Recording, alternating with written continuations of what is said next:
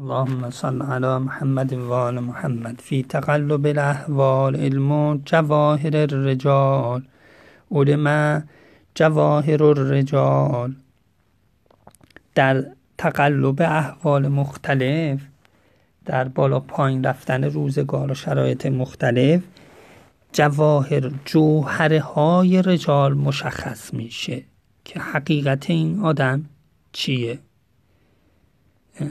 یه روز فقیر باشه یه روز غنی یه روز مریض باشه یه روز سواره باشه یه روز پیاده باشه یه روز پسر خان باشه یه سری بی نسبت باشه یه روزی حکومت دستش بیاد و و و اینطوری بالا پایین روزگار تقلب احوال قلب قلب بکنه احوال جواهر آدم ها جوهره آدم ها معلوم میشه.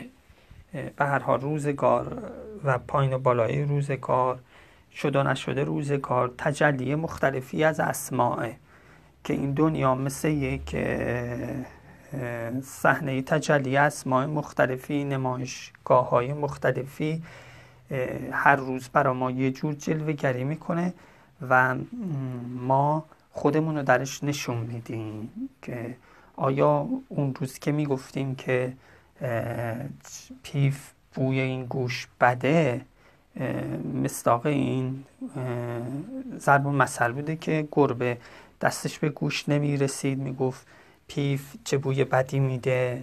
یا اینکه نه واقعا هم همینطوره. همینطور موضوعی مختلفی تقلب احوال داره. شده و نشده روزگار تا درونیات تا حقیقت درون انسان رو بشه و واقعا رب العالمین داره حکومت می‌کنه. لیومحص الله ما فی قلوبهم. تو قرآن و آیات جهاد و اون بعثا و ذرا و اون سختی ها فرم این کارو می‌کنیم. جنگ احد و غیر احد حتی برای سپاه اسلام و مسلمان پیش میاد تا اون چی که در درون وجود آدم هاست تمهیز بشه پاک بشه معلوم بشه. تا مجاهد و قاعد واقعی معلوم بشه کی هست کی نیست معلوم بشه. امیر المومن علیه السلام فهمیدن صدر اسلام اون مصائب مختلف و جنگ ها و گرسنگی های مختلف پیش اومد و ما وقتی خدا دانست که ما ایستاده ایم دیگه فتح و زفر اومد و لطف خدا اومد. یعنی تقلب احوال مختلفی شد تا اینکه خدا دانست در مقام فعل که حقیقتا اینا هستن. دیگه دنیا رو به ما کرد و نعمت و رحمت خدا. در تقلب احوال یعنی احوال مختلفی دنیا برای یه آدم پیدا می‌کنه برای یه خانواده یه حکومت تا حقیقت و جوهره خودش را نشون بده. مثل یک حروفی که میشه باش کلمات و جمله های فوق العاده زیادی بسازی تا جوهره که لسان معلوم بشه. ببین چقدر می‌تونه دو جولان بدیم با این لسان چقدر حقایق را معلوم بکنه. همچنین هم روزگار انگار ما را در خودش گرفته و صورتهای مختلفی کلمات و جمله های مختلفی از خودش بروز میده تا ببینه هر روز و هر دقیقه ای ما چه برخوردی می‌کنیم. تو این دانشگاه روزگار. تو این نون و قلمه و ما یسترون یه نکته ای که هست خدا انشاءالله ما رو از این فتنه حفظ بکنه با عافیت به نحو احسن.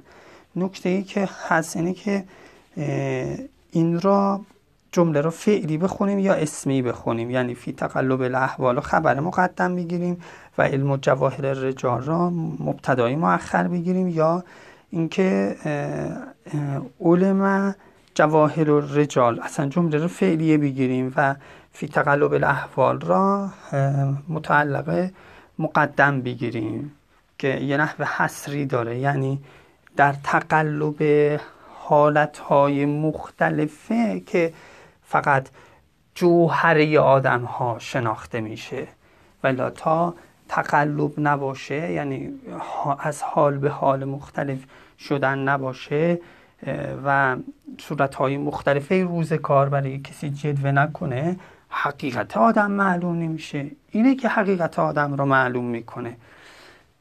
به نظر میاد فعلیه. حالا غیر از بحث حسرش که خوبه اصلا کلا نهج البلاغه بیشتر فعل استفاده شده تا اسم. گوینده های مختلف آدم های مختلف اگه دقت کنی یا اسم بیشتر حرفاشون به کار می‌برند یا فعل. به یه طرف به هر حال بیشتر متمایرن حالا در های مختلفی داره. به نظر میاد نهج البلاغه بیشتر فعلی باشه تا اسمی و حرفی. خیلی فعل به کار برده شده و این ریشه در درون ناآرام امیرالمؤمنین داره و سعیه و قدرت علمی امیرالمؤمنین داره و یه مقداری هم به جو زمان حضرت برمیگرده که جو پر آشوبیه.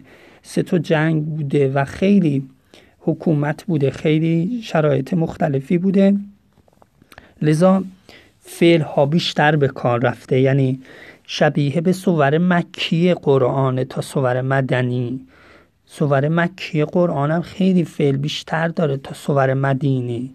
سور مکی هم همون تغییر اعتقادات و شور و حماسه و هجرت و زمین سازی برای یک قیامه ولی سور مدینه سوریه که احکام بیشتره و حکومت تشکیل شده یا آرامش نسبی می‌خواد. اگرچه همونجا آیات جهاد که شور و حماس هست بیشتر فعلی رنگ فعلی داره تا رنگ اسمی. این خودش می‌تونه یک روش روانشناسی انسانی با زبان و حرف زدن و کلام باشه که فرمود تکل... تکلم کلم تکلم تعرف شما حرف بزن شناخته میشی. و همونجور فرمولا تعرفنهم فی لحن القول. ما آدم ها رو در لحن قول به تو میشناسونیم.